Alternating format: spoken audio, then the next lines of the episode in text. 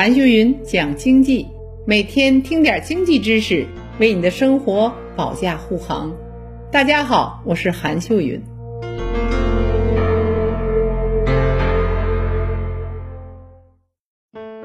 我想问大家一个问题：谁来决定你的工资？究竟是国家规定的，还是企业老板给定的呢？很多人都抱怨自己的工资太低了，他以为工资是别人主宰的，其实啊，全然不是。如果你是国家的公务员、事业单位的工作人员，这些工资由国家规定，但这也是暂时的。但对中国绝大多数人来说，你的工资是由市场决定的。那为什么这么说呢？每一行业有行业的工资标准，每一企业有一个企业的工资标准。你想多赚工资，那和什么相比？它必须和你能力相比。你有多少能力，就能赚多少钱。这里有行业标准，有企业标准，更重要的是看你的工作能力。你有多少能力，就能拿到多少工资。可能呢会出现一定时间段上的不吻合、不匹配，但这都是暂时的。只要你的能力强，企业如果不给你涨工资，他就留不住你。那反过来说了，如果企业给了高于你能力的工资，你不能干出这么多活来，你也待不住。这非常符合经济学原理，就是劳动力的价格、工资由市场的供求来决定。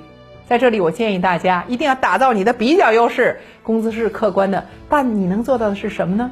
就不断的提升自己的能力，努力钻研技术，把一门工作做精了、做专了，让自己具有了比较优势，别人不可替代，你就有了自己的身价。你看啊，现在有些人在五千元的工资上就一动不动了，为什么呢？这取决于工作能力。如果你一个人，你干一个工作能力越来越强，一人能顶两个人时，老板当然愿意请你给他干，而且愿意给你加薪升职。相反，那些赚钱少的人都受困于能力单一，对变化缺乏弹性，导致自己的收入在很长一段时间都保持一定的水准，无法突破职业的瓶颈。